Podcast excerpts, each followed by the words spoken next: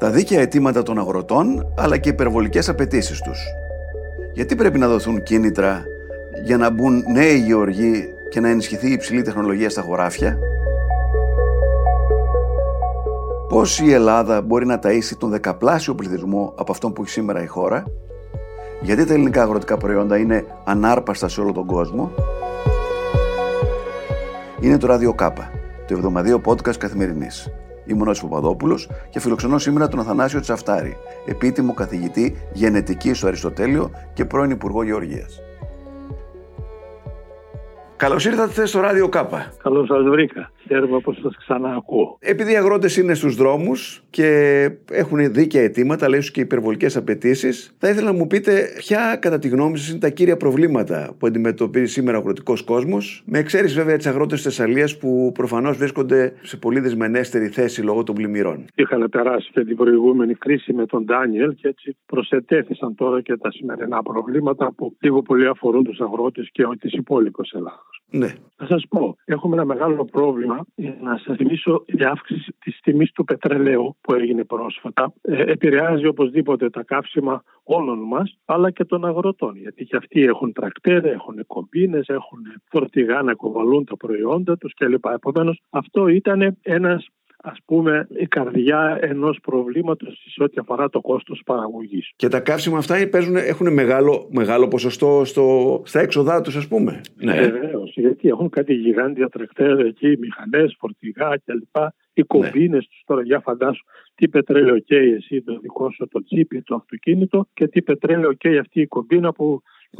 Είναι ολόκληρη ζολονιστική μηχανή, κάνει άχυρα, στεγνώνει, καθαρίζει κλπ. Πέραν όμως αυτό, για να ξεφύγουμε λίγο από το κόστος του πετρελαίου σαν συστατικό ενέργειας, θα πρέπει να γνωρίσει ο κόσμος ότι το πετρέλαιο με την αυξημένη του τώρα τιμή αποτελεί και τη βάση παραγωγής όλων σχεδόν των αγροτικών εφοδίων. Πρέπει να ξέρει ο κόσμος ότι από το πετρέλαιο φτιάχνονται τα φυτοφάρμακα που χρησιμοποιούν οι αγρότες και ψεκάζουν.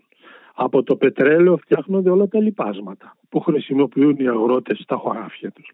Από το πετρέλαιο φτιάχνονται επίσης ένα σωρό άλλα προϊόντα, παραδείγματος χάρη τα πλαστικά των θερμοκηπίων. Ναι, σωστά. Επομένως, αυτός που έχει θερμοκήπο και βάζει πλαστικά για να μπορέσει να το σκεπάσει και να το προφυλάξει, βλέπετε ότι ανέβηκε και αυτό του κόστους. Άρα δηλαδή ανεβαίνει το κόστος να θερμάνει το θερμοκήπιό του, να το ζεστάνει, δηλαδή ανεβαίνει το κόστος να το οργώσει ένα το τρακτέρ, να το σπείρει, να το σκαλίσει κλπ έχει και το αυξημένο κόστος λιπάσματος και φυτοφαρμάκου. Άρα είναι πολύ βασικό κομμάτι της αγροτικής του παραγωγής αυτό. Γι' αυτό και αυτή τη στιγμή διαμαρτύρονται οι αγρότες διότι με αυτά τα κόστη είναι δύσκολη πλέον η καλλιέργεια. Δεν μπορεί δηλαδή να ανταπεξέλθει στα έξοδα όταν δει τα έσοδα του. Mm. Εμείς βέβαια ε, χάρη στην επιστήμη προσπαθήσαμε εδώ και καιρό να βοηθήσουμε τον αγρότη να μειώσει αυτές τις επεμβάσεις όσο το δυνατόν περισσότερο. Παραδείγματος χάρη, κάναμε μια τεχνολογία που λέγεται κουφετοποίηση του σπόρου, δηλαδή ο σπόρος του βάμβακος, παραδείγματος χάρη του φασουλιού ή οτιδήποτε άλλο, πριν το σπείρει κανείς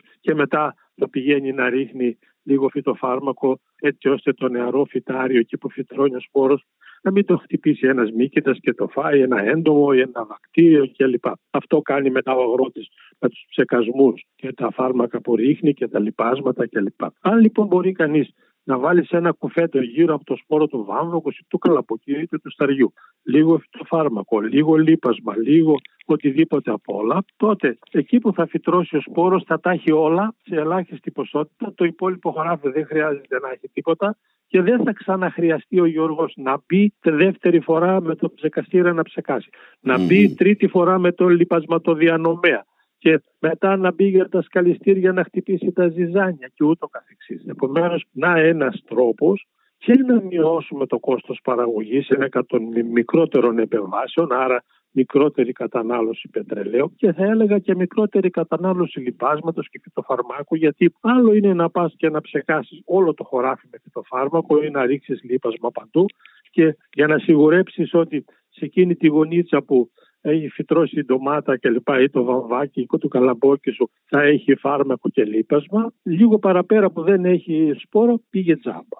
Έχουν πρόσβαση οι αγρότες σε αυτούς τους σπόρους που λέτε τους... Ε, ναι σε αρκετές καλλιέργειες τώρα πηγαίνουμε σε αυτές τις μορφές τις τεχνολογίες έτσι ώστε να βοηθήσουμε όσο μπορούμε γιατί πραγματικά με τα κόστη αυτά στο τέλος δεν μπορεί να βγει ο Γιώργος και δικαιολογημένα να διαμαρτύρονται. Βλέπω ότι ζητάνε και, και πλαφόν στο ρεύμα. Όταν ήμουν και αυτό. Και αυτό είναι μια άλλη μορφή ενέργειας διότι και το θερμοκήπο για να ζεσταθεί θα χρειαστεί να δουλέψουν μηχανές και ε, άλλα ηλεκτρικά εργαλεία που έχουν και το ρεύμα που καταναλώνει για να, στο σπίτι τους, στις αποθήκες κλπ. κλπ. Επομένως ε, ε, είναι μια πολύπλοκη κατάσταση και χωρίς τη βοήθεια δεν θα τα, δεν τα βγάζουν πέρα οι άνθρωποι, ειδικά τώρα που ήταν και μια άσχημη χρονιά. Είχαν και τις πλημμύρες εκεί στη Θεσσαλία με τον Ντάνιελ κλπ. Άλλο ένα μιλάμε, πρόβλημα βεβαίως. που προσετέθη. Εκεί πρέπει να σπεύσει η κυβέρνηση να μοιράσει χρήματα ε, γιατί οι άνθρωποι δεν έχουν ούτε καν τα εργαλεία τους πια να κάνουν. Βεβαίως, βεβαίως, ναι, βεβαίως. Γι' αυτό Αλλά... και σας θυμίζω μια φορά είχαμε κάνει μια εκπομπή μαζί ναι. Και είχα πει ότι επειδή τώρα με τις κλιματικές αλλαγές τα δεδομένα δείχνουν ότι δεν θα αλλάξει η ποσότητα νερού που θα πέφτει στον τόπο μας. Στον τόπο μας πέφτουν 1.200 με 1.400 χιλιοστά βροχή στο χρόνο περίπου ανάλογα με τη χρονιά και πέφτουν στις μεταβατικές περιόδους καθώς τελειώνει ο χειμώνας και πάμε στην άνοιξη, ε, καθώς τελειώνει η άνοιξη και πάμε προς το καλοκαίρι, καθώς τελειώνει το καλοκαίρι και έχουμε τα πρώτο βρόχια με τις φθινοπορεινές βροχές κλπ.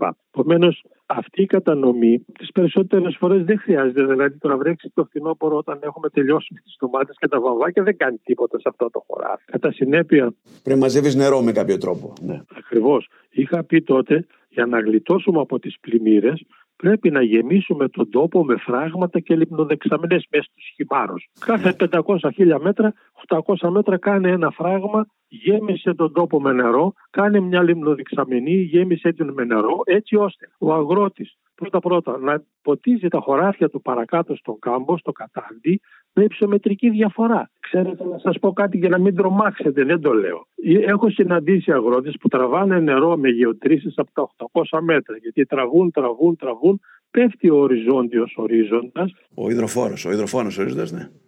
800 μέτρα ξέρετε τι ρεύμα ή πετρέλαιο θα τραβήξει, θα κάψει αυτή η αντιλία για να φέρει το νερό πάνω. Πώς θα πληρωθεί αυτό; Γιατί να μην γεμίσουμε με φράγματα και λιμνοδεξαμενές και να ποτίζει με υψομετρική διαφορά; Αλλά αυτό πρέπει να το κάνει το κράτος ή πρέπει να το κάνουν και οι αγρότες μόνοι τους. Ναι. Όχι, δεν μιλώ για τους αγρότες, για το κράτος μιλώ. Ναι. Εγώ όταν ήμουν στο Υπουργείο, για να δείξω την εφικτότητα αυτών των πραγμάτων, έκανα σε 3, 4, 5 σημεία της Ελλάδος ακριβώς αυτό, να πάνε να τα δούνε και πραγματικά σώθηκαν οι αγρότες. Mm. Επομένως χαίρομαι τώρα που πρόσφατα μάλιστα είχα γράψει και στον τύπο και στην εφημερίδα σας κλπ ότι οι λύσεις αν θέλουμε να μην μπούμε το νερό νεράκι να γεμίσουμε τον τόπο μας με φράγματα και λιμνοδεξαμενές και είπα τι και πώς γίνεται και χαίρομαι που η πρόταση αυτή ενετάχθη στο Ταμείο Ανάκαμψης και θα γίνει. Όπως επίσης και ένα δεύτερο τώρα μια και μιλώ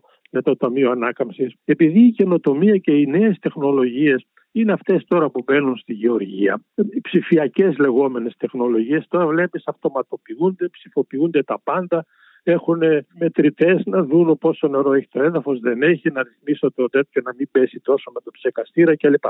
Όλα αυτά ειδικά σε αυτές τις τεχνολογίες τα νέα παιδιά είναι τσακάλια, είναι ικανοί και γρήγοροι. Ναι, ε, ε, οι γεροντότεροι έχουν περάσει από αυτή την περίοδο, δεν τα είχαμε διδαχθεί ποτέ, Εν πάση περιπτώσει, οι περισσότεροι αγρότες δεν το ξέρουν. Κατά συνέπεια, έχει μεγάλη σημασία να βάλουμε νέους ανθρώπους στη γεωργία. Ναι, αλλά πώς θα το κάνουμε αυτό; Πώς θα το κάνουμε αυτό; Θέλω να πω. Θυμάστε ε, τότε, μέσα στις δυσκολίες ναι. που είχα, θυμηθείτε το πρόγραμμα νέων αγροτών; Ο μέσος αγρότης για τον, για τον Έλληνα είναι ένας άνθρωπος κάπως ηλικιωμένος. Τώρα ναι. Με μικρό κλήρο, έτσι χωρίς τεχνολογία. Τεχνολογίε ναι. όμω τώρα σε αυτά που θα περιγράφω με τους αυτοματισμούς, τις αντλίες, τις μετρήσεις κλπ. κλπ. Την προστασία του περιβάλλοντος, τις μηχανές τις δύσκολες, τον κουφετοποιημένο σπόρο κλπ. Απαιτείται να έχουμε και μάλιστα οι αγρότες τώρα συνεταιρίζονται, κάνουν ομαδοποιήσεις, δεν περιμένουν απλά να βγάλουν κάτι να πάνε να το πουλήσουν. Οι ίδιοι κάνουν ενώσεις που μπορούν να διαθέσουν τα προϊόντα τους ομαδικά κλπ. κλπ. Να κάνουν καλύτερες συμβάσεις με τους αγοραστές, είτε τα σούπερ μάρκετ, είτε τις εξαγωγές κλπ. Θα φτάσουμε, μην τα λέμε όλα μαζί, να φτάσουμε βήμα-βήμα για να καταλαβαίνει ο κόσμος. Αντιλαμβάνομαι ότι οι περισσότεροι αγρότες δυστυχώς ακόμα είναι στην παλιά την εποχή. Έχουν ένα τρακτέρ, ε, έχουν ένα μικρό κλήρο. Για τα νεότερα Α, παιδιά. Δεν ισχύει Όχι, για τα νεότερα παιδιά. παιδιά. Πώς θα σπρώξουμε λοιπόν τα νεότερα παιδιά στην αγροτική παραγωγή, πρέπει να δούμε. Ακριβώς. Πιστεύω ότι αν δεν μπουν νέα παιδιά που μπορούν όλα αυτά που περιέγραψα να τα κάνουν πράξη, θα έχουμε δυσκολίες να ανταπεξέλθουμε σε αυτές τις αντικσότητες και τις προκλήσεις που έχουμε μπροστά μας. Και ε, μίλαγα πριν από λίγους μήνες με κάποιον αγρότη, που τέτοιος νέος αγρότης, που μου έλεγε ότι αν είναι οι άνθρωποι έρθουν εδώ και ασχοληθούν, τα χρήματα που βγαίνουν είναι αρκετά. Βεβαίως, η χώρα μας έχει πολύ περισσότερα από ό,τι να πας κάπου αλλού. παραγωγικά συστήματα που κάτι διασφαλίζει. Δεν είναι μια χώρα που παράγει μόνο καλαμπόκια διότι αν έρθει μια άσχημη χρονιά για τα καλαμπόκια θα, θα, θα πεινάσουν οι άνθρωποι. Όχι. Παράγουμε τα πάντα στον τόπο μας. Και καλαμπόκια και βαμβάκια, ανοιξιάτικες καλλιέργειες και ντομάτες και καινούργιες τεχνολογίες μπαίνουν σε όλα αυτά. Παραδείγματος χάρη, εμείς αναπτύξαμε μια τεχνολογία και σιγά σιγά βλέπετε πώ διαδόθηκε τόσο γρήγορα. Τι χρειάζεται, λέμε, να κάνει ο, ο, ο Γιώργος; Φυτάριο, ντομάτες, να περιμένει να μεγαλώσουν, να τις πάρει, να πάει να τις μεταφυτεύσει κλπ. κλπ.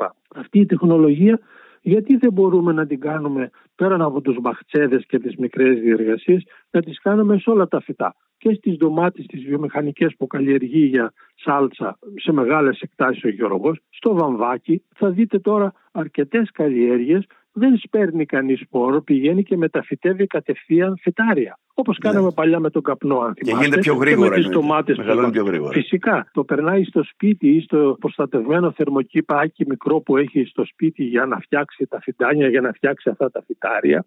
Και όταν πάει το φυτό στη φύση και θα πληθεί να αντιμετωπίσει μόνο του το φυσικό περιβάλλον, ήδη είναι αναπτυγμένο, είναι, παραδείγματος χάρη, είναι Άλλο να πας ένα παιδάκι νήπιο 5-10 ημερών και να τα αφήσει να αναπτυχθεί, και άλλο να πας ένα παιδάκι που είναι 18 χρονών, ας πούμε, 18-6, θα τα καταφέρει να, να, να κάνει κάτι αυτό. Από την άλλη μεριά πρέπει να περάσουμε για του αγρότες την έννοια της εξοικονόμησης ενέργειας ή νερού, εν πάση περιπτώσει. Θέλω να πω, ακόμα βλέπω, ακόμα βλέπω αγρότες να ποτίζουν με κανόνια που πετάνε το νερό 200 μέτρα μακριά και το μισό χάνεται. Έτσι είναι. Εγώ πιστεύω ότι γι' αυτό και επέμενα στην στα φράγματα και τις λιμνοδεξαμενές για να μπορούν να υποτίζουν με εξωμετρική διαφορά αλλά και αυτές οι αντλίες που πετάνε το νερό τόσο πολύ και τόσο απόσταση φανταστείτε τι δύναμη και τι καύσιμο θα έχει είτε, είτε είναι αυτό ηλεκτρική ενέργεια είτε είναι πετρέλαια κλπ. Συνήθως να φανταστείτε ότι αυτές τις δυνάμεις δεν τις έχει καμιά ας πούμε μικρή αντλία πίεσης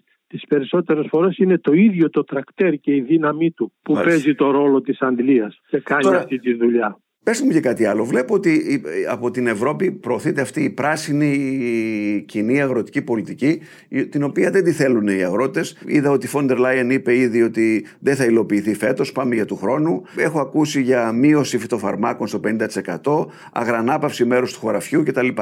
Μπορείτε λίγο να μας μιλήσετε γι' αυτό; Βλέποντας το μέλλον, και βλέποντας την αηφορία δηλαδή και την προστασία του περιβάλλοντος κλπ. να πρέπει να νοιαστούμε και για τις γενιές που έρχονται. Έτσι ώστε να μην κάνουμε κάποια ζημιά στο περιβάλλον ας το πούμε κάνοντας μονίμως μια καλλιέργεια, μονίμως στο ίδιο χωράφι, μονίμως φάρμακα και φυτοφάρμακα και λοιπάσματα κλπ. Και, και στο τέλος μειώνεται η ικανότητα του χωραφιού και το χωράφι θέλει κάποια στιγμή να αναπαυθεί το χώμα δηλαδή θέλει να, να, να αναπνεύσει, ναι. Ακριβώς. Θέλει να αναπαυθεί. Αυτό είναι το πρόγραμμα αγρανάπαυσης. Εμείς τα καλλιεργούμε κάθε χρόνο, κάθε χρόνο. Τώρα έρχεται η ίδια η Ευρώπη και σε επιδοτεί και σου λέει κοίταξε να δεις πόσο βγάζεις από αυτό το χωράφι στο στάρι σου παραδείγματος χάρη. Στο τέλος έσοδα, έξοδα, πες ότι θα σου μείνουν 100-200 ευρώ. Ωραία. Να σου δώσω εγώ 100, άστο ένα χρόνο να κοιμηθεί και να ξεκουραστεί. Να μπορούν τα βακτήριά του, τα φιλικά, οι μύκητες κλπ.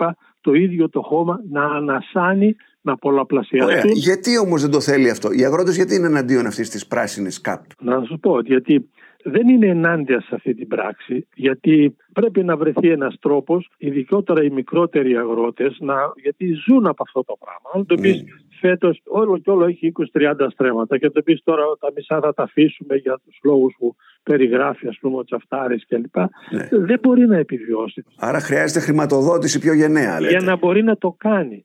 Μάλιστα. Δηλαδή θέλει και αυτός να βελτιώσει το χωράφι του. Είμαι σίγουρος ότι οι αγρότες έχουν μια ευαισθησία και προς το φυσικό περιβάλλον κλπ. Αλλά επειδή από αυτό εξαρτάται η ζωή του και η οικογένειά του και το παιδάκι που θα πάει σχολείο και το παιδί που θα πάει στο πανεπιστήμιο δεν μπορεί να πει ένα χρόνο τα μισά τα κάνω και είναι προς τιμήν της Ευρωπαϊκής Ένωσης και πολύ σωστά το κάνει. Παρενθετικά να πω να μην ξεχνάει ο κόσμος ότι η κοινή αγροτική πολιτική ήταν η πρώτη αγροτική πολιτική που εφαρμόστηκε στην τότε Ευρωπαϊκή Οικονομική Έτσι. Κοινότητα, στην ΕΟΚ. Άρα η Ευρώπη έχει αυτές τις ευαισθησίες και νοιάζεται συλλογικά και είναι καλό που νοιάζεται συλλογικά και εμείς πρέπει να νιώθουμε ασφαλείς όντας κάτω από αυτήν την ευρύτερη ομπρέλα. Τώρα, από την άλλη μεριά, κάτι πρέπει να γίνει έτσι ώστε η τιμή από την οποία φεύγει ένα προϊόν από το χωράφι να μην έχει τόσο τεράστια διαφορά από την από τιμή που πωλείται στην αγορά. Δηλαδή, κάτι να βγάζει ο αγρότης περισσότερο αντί να το βγάζει ο μεσάζοντας. Πώς θα γίνει αυτό; Θέλω να πω, θυμάμαι μια εκπομπή που είχα δει στην τηλεόραση πριν από χρόνια ε, για το πώς οι, οι Δανοί, νομίζω, κάνανε το Lurpak, αυτό το βούτυρο, που μαζευτήκαν όλοι μαζί και είπαν θα, θα δίνουμε όλοι το βούτυρο σε έναν ας πούμε φορέα, ο οποίος θα διαφημίζει, θα βάλουμε ένα όνομα, όχι ο καθένας μόνος του, ένα όνομα για όλο το βούτυρό μας. Ο καθένας θα παίρνει ανάλογα με αυτά που δίνει το ποσοστό του και σκίσανε. Θα συμμετάσχει και σε αυτές τις ασκήσεις τους τότε γιατί ήμουνα και εκπρόσωπος της χώρας στην Ευρωπαϊκή ναι. Ένωση και είχα και αρκετή καλή συνεργασία επιστημονική με συναδέλφους και από την ναι. Δανία και την Ολλανδία. Πώς θα το κάνουμε αυτό, γιατί βλέπω εδώ πέρα ότι ο καθένας θέλει να πουλάει το λάδι του ή να, ή να στέλνουμε τα λάδια στο εξωτερικό να τα, και τα κάνουν οι άλλοι, βάζουν άλλοι στα μπουκάλια. Η Δανία και άλλες χώρες γειτονικές εκεί, να ξέρετε το Βέλγιο κλπ. Είναι χώρες που παράγουν ένα ή δύο προϊόντα. Στη ναι. παραγωγή έχουν μόνο πατάτες και κάποια σιτηρά. Ναι. Μικρής, μικρής αξίας θα έλεγα. Και για τη ζωική παραγωγή κυρίως αγελαδοτροφία. Επομένως είναι εύκολο γιατί αφού όλοι οι αγρότες είναι αγελαδοτρόφοι, κτηνοτρόφοι ή όλοι οι αγρότες της φυτικής παραγωγής είναι καλλιεργητές σιτηρών, είναι εύκολο να συνονοηθούν. Στη χώρα μας δεν θα δεις για παράδειγμα στην Δανία αμπέλια, δεν θα δεις μυγεία, δεν θα δεις καπνά δεν θα δεις. Αλλά, θα μπο... Αλλά έχουμε όμως χιλιάδες στρέμματα λάδι. Θα μπορούσαν όλοι αυτοί μαζί κάτι να κάνουν. Αυτό συμφωνώ απολύτως. Και μάλιστα σου θυμίζω ότι σε αρκετές περιοχές κάναμε τέτοιες ενώσεις ελαιοπαραγωγής για να κάνουν δικά τους ελαιοτριβία, να τυποποιήσουν το λάδι τους, να κάνουν εξαιρετικές συσκευασίες. Πριν από τη θητεία μου, σου θυμίζω ότι το λάδι παλιόταν σε βαρύλια. Πήγαιναν, άνοικαν την, την κάνουν και παίρναν ή βιτία που φεύγουν στην Ιταλία για να γίνουν εκεί οι μπουκάλια. Η βιτία και φεύγουν στην Ιταλία το κάνει ένα κόσμημα σε ό,τι αφορά τη συσκευασία ο Ιταλός, λες και αγοράζεις αρώματα ναι. και το πουλάει σε τέτοιες τιμές. Ακριβώς. Πώς λοιπόν αυτό θα το φέρουμε εδώ, πώς λέτε πείσουμε τον αγρότη να μην το κάνει αυτό; Τώρα σιγά σιγά υπάρχουν αρκετές εταιρείες που τυποποιούν λάδια σε πολύ καλές συσκευασίες είτε είναι μπουκάλια ή οτιδήποτε άλλο γιατί έχουμε και ποσότητα. Δηλαδή είναι άλλο να πει η Ιταλία που κάνει λάδι και να πει θα κάνω ένα πράγμα. Θα κάνω μόνο μπουκαλάκια μικρά και θα το γεμίσω τον κόσμο και θα είναι εξαιρετικό. Εμείς έχουμε πολλές περιοχές, πολλές ποικιλίες, έχουμε διαφορετικές εποχές συγκομιδής και λοιπά και λοιπά και έχουμε φυσικά και ένα σωρό άλλες καλλιέργειες και φυσικά έχουμε ένα σωρό διαφορετικά περιβάλλοντα. Άλλο είναι το ένα περιβάλλον του νησιού, άλλο είναι ένα άλλο περιβάλλον σε μια πλαγιά, τα βουνά εδώ ναι. κλπ. όπου είναι οι λεοκαλλιεργητέ. Επομένως και είναι πολύ, είναι δυσκολότερη η συνεννόηση. Παρ' όλα αυτά έχουμε σημαντικές ενώσεις συνεταιρισμών και παραγωγών που παράγουν εξαιρετικά λάδια. Δέστες στην Κρήτη, δέστε στην Πελοπόννησο, δέστε κάτω στην Καλαμάτα, λάδι Καλαμάτας. Παρ' όλα αυτά, εγώ αισθάνομαι ότι, ότι υστερούμε από αυτό. Θέλω να πω ακόμα και τα βασικά. Θυμάμαι ότι λέγατε ότι βγάλατε ένα νόμο τότε έτσι ώστε τα, τα λιοτρίβια να μην πληρώνονται με ποσοστό, αλλά να παίρνουν ένα συγκεκριμένο σε κάθε, σε κάθε φορά που περνάνε τις ελιές, μια συγκεκριμένη ποσόστοση, έτσι ώστε να μην το, να μην το βάζουν το λάδι στο ζεστό, που βγαίνει χειρότερη ποιότητα, αλλά βγαίνει μεγαλύτερη ποσότητα, αλλά στο κρύο που είναι το σωστό. Έτσι ακριβώς. Καταστρέφαμε μέχρι τότε ένα μεγάλο κομμάτι της ποιότητας του. Πώς δεν τους το έχει πει αυτό ποτέ κανένας και έπρεπε να το κάνετε εσείς αυτό; Ήρθε και η επιστήμη και σαν επιστήμονας ήξερα λίγο περισσότερα πράγματα και προσπάθησα με τις γνώσεις μου να τους βοηθήσω και πραγματικά κατακόρυφα αν θυμάσαι τότε ανέβηκε η ποιότητα και η τιμή του Και η συσκευασία που έπαιξε καθοριστικό ρόλο γιατί μέχρι τότε τενεκέδες και χύμα λάδι πολίτως. Εγώ θυμάμαι και στα, στη δράμα εκεί, στα παντοπολία είχαν κάτι μεγάλα βαρέλια Πηγαίναμε ναι. με ένα μπουκάλι και αγοράζαμε από αυτό το χύμα λάδι. Τώρα τι ήταν μέσα, τι μείγμα, από πού ήταν. Ενώ τώρα όταν αυτός το σταμάτησε και είπε ότι θα πωλείται μόνο τυποποιημένος σε συγκεκριμένες συσκευασίες, δες τι ποιότητα καλύτερη έχουμε από όλες τις περιοχές με το σήμα τους, λάδι Κρήτης, λάδι Τάδε, λάδι Επίσης, αντιλαμβάνουμε ότι πρέπει να αλλάξουμε τις καλλιέργειες τώρα ε, σε κάποιες περιοχές, γιατί βλέπω ότι με την αλλαγή του κλίματος, π.χ. έχουμε λιγότερο λάδι, φέτος δεν έχουμε καθόλου, ε, ή τα σταφύλια θα αρχίσουν να μειώνουν. Δεν ξεχνάς τώρα, μιλάς με, με τραυματίζεις ψυχικά. Ναι, διότι ναι. μιλάς και σε ένα ελαιοπαραγωγό, όχι στο Σωστά. Εντάξει, έχω και εγώ τις δικές μου ελιές. Είχατε ελιές φέτος; Μηδέν. Μηδέν. Όλοι είχαν και δική. Θα αγοράσω λάδι δηλαδή και εγώ. Δεν μαζέψαμε ούτε μία ηλιά. Αυτό στη θερμοκρασία οφείλεται. Ήταν μια άσχημη περίοδος που έπεσε μια ε, γρήγορη και γερή βροχή και κρύα πάνω στο λουλούδι. Α. Έκανε ένα απότομο κρύο μερικές μέρες και μια γρήγορα βροχή τέλειωσε. Δεν μπόρεσαν οι ελιές να δέσουν όπως λένε οι αγρότες. Σου λέω ότι φέτος δεν μάζεψα ούτε μία ηλιά. Ναι. Τα ελαιοτριβία της καλλιτεχνική στην περιοχή εκεί δεν άνοιξαν. Άρα αυτό είναι ένα άλλο ένα πρόβλημα που η πολιτεία πρέπει να το δει. Φυσικά ο τα βλέπει εφόσον μπορεί να βοηθήσει ε, σαν ασφάλεια γιατί αν μια-δυο χρονιές δεν πάει καλά και ο άλλος δεν μπορεί να ζήσει, θα τα παρατήσει. Θα πάει να δει κάτι άλλο, δεν μπορεί να πει την οικογένειά του. Μήπως πρέπει να αλλάξουμε και προϊόν, Μήπως να αλλάξουμε και καλλιέργειες σε κάποιε σε κάποιες περιοχές της χώρας; Σε νέες φυτεύσει βάζουν και άλλους τύπους δένδρων, ποικιλιών δηλαδή. Όταν ναι. όμως τα δικά μου δέντρα είναι σχεδόν αιωνόβια, δηλαδή είναι ναι. δέντρα ε, που δεν μπορεί να τα αγκαλιάσει κανείς τόσο χοντρά. Ναι. Δεν μπορεί κανείς να πει μπαίνω ένα πρωί, τα ξυλώνω όλα αυτά. Όχι βέβαια. Αμαρτία είναι μόνο που τα ακούω. Δεν το κάνω δηλαδή, θα κλάψω αν το κάνω. Δεν μπορώ να φανταστώ ότι θα πάω και θα ξυλώσω αυτή τη χοντρή ελιά επειδή ένα χρόνο από την άσχημη χρονιά ας πούμε δεν μπόρεσε να μου δώσει τον καρπό που περίμενα. Όχι, δεν πρέπει. Γιατί ναι. του χρόνου θα είναι ακόμη καλύτερη η παραγωγή της. Αντί ναι. να δώσει 50 ε, κιλά λάδι θα δώσει 70 από την προηγούμενη χρονιά. Δεν εξαντλήθη με την παραγωγή της. Τώρα επίσης έχω ακούσει ότι η Ουκρανία έκανε πολύ κακό ε, στους, στους γεωργούς. Δώστε μας λίγο να καταλάβουμε γιατί αυτό. Η Ουκρανία, να μην ξεχνάμε ότι είναι βασικά κτηνοτροφική χώρα λίγο πιο πάνω από εμά δηλαδή δεν υπάρχουν ούτε βαμβάκια ούτε ελιές που συζητάμε τώρα ούτε άλλα δέντρα κλπ. Είναι περισσότερο χώρα κτηνοτροφική δηλαδή ιδιαίτερα άγελαδοτροφική όπως ξέρουμε τώρα. Το θέμα είναι ότι η ΜΕΝ ε, Ρουμανία και Πολωνία που είναι χώρες της Ευρωπαϊκής Ένωσης και η Βουλγαρίας σε μικρότερο βαθμό επίσης είναι χώρες που επίσης είναι κτηνοτροφικές. Η κτηνοτροφία της Πολωνίας, της ε, Ρουμανίας κλπ. Είναι δίπλα-δίπλα όμως με, την, με τα σύνορα της Ουκρανίας που επίσης είναι μια γιγάντια σιτοπαραγωγική χώρα δευτερευόντως και αραβοσίτου αλλά έχει μια γιγάντια κτηνοτροφία και λίγο πιο πάνω από τα σύνορά της είναι η Ρωσία που επίσης είναι μια γιγάντια κτηνοτροφική αλλά και σίτο παραγωγική χώρα με όλη αυτή τη Σιβηρία εκεί που παράγει τόνους, χιλιάδες, εκατομμύρια τόνους σιτηρά και τώρα και καλαμπόκια κλπ.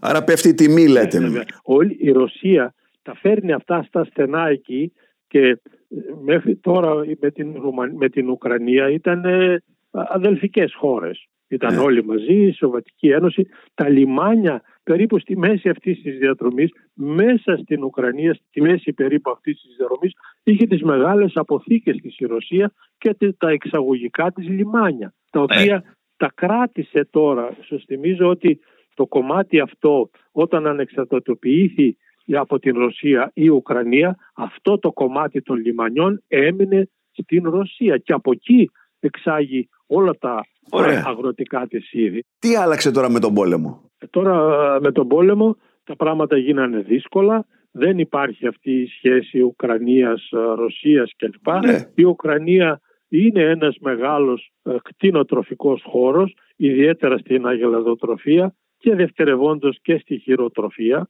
Αυτά όμως είναι και τα δύο κύρια χαρακτηριστικά που χαρακτηρίζουν όπως προείπα την Πολωνία και τη Ρουμανία. Άρα καταλαβαίνεις τι γίνεται στα σύνορα. Άρα βοηθάμε εμείς να πάρουμε τα πράγματα της Ουκρανίας για να τη βοηθήσουμε ε, οικονομικά και είναι εις βάρος των Ευρωπαίων αγροτών. Είναι φτηνότερα και Κατάλαβα. πιστεύω ότι τώρα θα, θα ήδη τα φθηναίνουν και οι Ρουμάνοι και οι Πολωνοί κυρίως κάνοντας αυτήν την, των συνόρων την ανταλλαγή και έρχεται μέσω αυτών πάλι Μάλιστα. φθηνό πράγμα. Πήραμε μια ιδέα λοιπόν που βρισκόμαστε. Ε, Μια και σας έχω όμως στο τηλέφωνο που είσαστε έτσι ουσιαστικά γενετιστής και ξέρετε και από τη βιολογία των τροφίμων, πέστε μας ένα, πώς να το πω, χρυσό διαιτολόγιο με ελληνικές τροφές που μπορούν να είναι ό,τι καλύτερο για την μακροζωία μας. Να σας πω, στη χώρα μας έχουμε εξαιρετικά λαχανικά, έχουμε εξαιρετικά φρούτα, έχουμε εξαιρετικά προϊόντα που όπως σας περιέγραψα είτε αυτά λέγονται μακαρόνια που φτιάχνονται από το σκληρό μαστάρι, εξαιρετικό σκληρό στάρι έχει η Ελλάδα, εξαιρετικό σε μυγδάλι για να κάνουμε εξαιρετικής ποιότητας μακαρόνια. Πολλά από τα μακαρόνια του κόσμου φτιάχνονται με το σκληρό στάρι της Ελλάδος. Μέχρι τώρα μιλάγαμε για το μαλακό στάρι, για το ψωμί κλπ. Να σας θυμίσω ότι το σκληρό στάρι έχει αυτές τις χαρακτηριστικές πρωτεΐνες και τα άλλα στοιχεία που κάνουν ένα καλό σιμιγδάλι για να μπορούμε να κάνουμε τα μακαρόνια. Αυτές οι ουσίες που κάνουν αυτή την εξαιρετική ποιότητα του, του μακαρονιού, αν τύχει και βρέξει στο σκληρό στάρι μια βροχή την ώρα που οριμάζει, οι ουσίες αυτές ξεπλένονται. Άρα δηλαδή ο γεωργός της Ρουμανίας, της Βουλγαρίας, της Ουκρανίας κλπ, της, του Βελγίου, της Δανίας, της Βορείου Ιταλίας και πάνω δεν μπορούν να καλλιεργήσουν σκληρό στάρι. Γιατί βρέχει πιο συχνά. Αν μια βροχή να βρέξει το ξέπλυσε. Μάλιστα. Αυτό λοιπόν είναι τεράστιο πλεονέκτημα της χώρας μας γιατί εμάς, εμάς την περίοδο Ιουλίου-Αυγούστου ξέρω εγώ όταν ε, τελειώνει ο Ιούνιος και μπαίνουμε στο Δεν βρέχει ποτέ. Μελονιστή εκεί δεν βρέχει ποτέ. Ιδιαίτερα τα νησιά μας οι παράλιες περιοχές κάνουν εξαιρετικής ποιότητας σκληρό στάρι το οποίο αλωνίζει στις τιμές της Ωραία. Ευρώπης και παντού. Άρα τα λαχανικά μας, το στάρι μας. Ναι. Γι' αυτό και ο κόσμος κάνει μια στροφή σε ό,τι αφορά τα ξηρικά χωράφια να κάνει σκληρό στάρι γιατί το εισόδημα του αγρότη είναι λίγο μεγαλύτερο. Και σου λέει Ναι. αφού βρίσκω φτηνότερο μαλακό στάρι από τη Βουλγαρία Και αυτά, τα τα, Ρουμανία, και αυτά τα μαύρα μακαρόνια επίσης. ρίχνει την προσπάθειά του περισσότερο προς το σκληρό στάρι. Και αυτά τα μακαρόνια τα οποία έχουν λιγότερη επεξεργασία επίσης ε, παράγονται από εκεί ή όχι; Σκληρό στάρι. Οι Ιταλοί τρελαίνονται, πληρώνουν όσο όσο για το σκληρό μας στάρι γιατί είναι και μακαρονάδες και εξάγουν μακαρόνια. Για Ναι. φαντάσου τώρα, δίνουμε εμείς εξαιρετική ποιότητα πρώτης ύλης να φτιάξουν μακαρόνια Ιταλοί και να τα εξάγουν ω Και να Ιταλικά σε- μακαρόνια σε εμάς. σε όλο τον κόσμο. και σε εμάς. Ναι. Ναι, αλλά ευτυχώς τώρα και η ελληνική βιομηχανία. α, Ναι, πάει καλά. Άλλα προϊόντα που θα έπρεπε να, να παίρνουμε εμείς εδώ και να ζούμε ε, έτσι ε, το χρυσό διατολόγιο που λέω εγώ το, της μεσογειακής ε, διατροφής. ναι, πρέπει να τρώμε τα πάντα. Μέχρι τώρα μιλάγαμε για το ψωμί, το στάρι, το, το μακαρόνι, το σκληρό κλπ. Εμείς έχουμε εξαιρετικά ψάρια. Και τώρα έχουμε εξαιρετικά ηχθειοτροφία, πολύ καλά, αλλά έχουμε και εξαιρετική αλληλεία. Και μάλιστα ποικίλα είδη ψαριών. Ξέρουμε τώρα θα έρθει η σαρδέλα, σε λίγο θα έρθει ο γάβρος, μετά θα έχουμε τα κεφαλόπουλα και, και λοιπά και λοιπά. Έχουμε εξαιρετικά ψάρια, τα οποία μ, χάρη και στην ε, πολιτική αλληλεία που εφαρμόζεται, έτσι ώστε να μην πάει κάποιος στην εποχή που γίνεται αναπαραγωγή ή την ώρα που τα ψαράκια είναι μια μικρά και τα ψαρεύει, απαγορεύονται τέτοια δίκτυα, απαγορεύονται περιοχές που είναι τόποι αναπαραγωγής, απαγορεύονται Άρα λέτε ψάρια από τις ελληνικές θάλασσες και όχι σολομούς και τέτοια από το εξωτερικό. σαφέστατα. Οι σολομοί ε, τώρα είναι όλοι ηχθειοτροφίων πλέον. Ε, και αυτοί που είναι έρχονται από πολύ μακριά, κυρίως από το βορρά. Γιατί εκεί αναπαράγεται ο Σολομός, Ναι. στα κρύα νερά τους. Σαν χώρα πρέπει να είμαστε ευτυχισμένοι, περήφανοι, γιατί δεν υπάρχει τίποτα στα παραγωγικά συστήματα που να μην μπορεί να το κάνει αυτός ο τόπος. Είτε είναι φυτικό, είτε είναι ζωικό, είτε είναι ηχθειοπαραγωγή, είτε είναι οτιδήποτε άλλο λουλούδια, είτε είναι και τι αρωματικά φυτά και τι φτιάχνει αυτός ο τόπος. Αν κάποια στιγμή ζοριστούμε γιατί μου λένε και τι θα γίνει αν αυξηθεί ο πληθυσμός μας και δεν φτάνει κλπ. Ο τόπος μας έχει, μπορώ να σε περιγράψω, 10 παραγωγικά συστήματα. Συνήθως μιλάμε για τα φυτά ως τρόφιμα. Ξεχνούμε τα φυτά σαν λουλούδια, τα φυτά σαν καπνό για να κάνουμε τσιγάρα, τα φυτά σαν αρωματικά, για, ναι. αρωματικά τα, τα φαρμακευτικά φυτά Ήδη σε περιέγραψα 10. Θα πούμε μια χρονιά, αν ζοριστούμε ρε παιδιά, ας μην κάνουμε αρώματα. Α ναι. μην κάνουμε αυτή τη χρονιά αυτό το βιοκάψιμο να κάνουμε τρόφιμα για να χορτάσει ο κόσμος ή ακόμα, ακόμα και ο γείτονας, αφού πεθαίνει από την πίτα. Άρα πρέπει να στηρίξουμε και γι' αυτό το λόγο τους γεωργούς μας. Να γιατί... την ποικιλομορφία. Γιατί, επαναλαμβάνω, δεν ξέρουμε τι έρχεται. Λίγο πριν μιλάγαμε για την κλιματική αλλαγή. 10-20 χρόνια πριν, ποιος μίλαγε για την κλιματική αλλαγή; Κανένας. Αύριο μπορεί να μας έρθει ένας μήκητα. Την τρίτη φορά να μας έρθει ένα όζον. Ξέρω εγώ. Μόνο να τα προβλέψουμε όλα. Επομένως, πρέπει να είμαστε ευτυχείς που έχουμε πολλά και ποικίλα παραγωγικά συστήματα τόσο στη φυτική όσο και στη ζωική παραγωγή, την ύφιο παραγωγή κλπ. Αν ζοριστούμε από πλευράς τροφής, θα πούμε παιδιά σταματήστε τα αρώματα και σταματήστε τα λουλούδια για ένα-δύο χρόνια γιατί εδώ πεθαίνουν παιδιά από την πείνα. Θα βάλουμε στάρι και όχι καλαμπόκι ή οτιδήποτε άλλο, αλλά όχι το άρωμα ή το λουλούδι για να το πάμε, ξέρω εγώ. Να το βάλουμε εδώ στο μανίκι, πώς το βάζουμε εδώ μπροστά. Στα γαρίφαλα. Ή στα αυτιά, θυμάσαι την ταινία γαρίφαλα στα αυτή. Κύριε Σαφτάρη, σας ευχαριστώ πάρα πολύ για τη συζήτηση Εγώ ευχαριστώ που μου δίνετε την ευκαιρία και συζητάμε και θέλω να πιστεύω ότι και ο κόσμος ακούει πράγματα που είναι πολύτιμο. Ευχαριστώ πολύ. Και εγώ, γεια σας.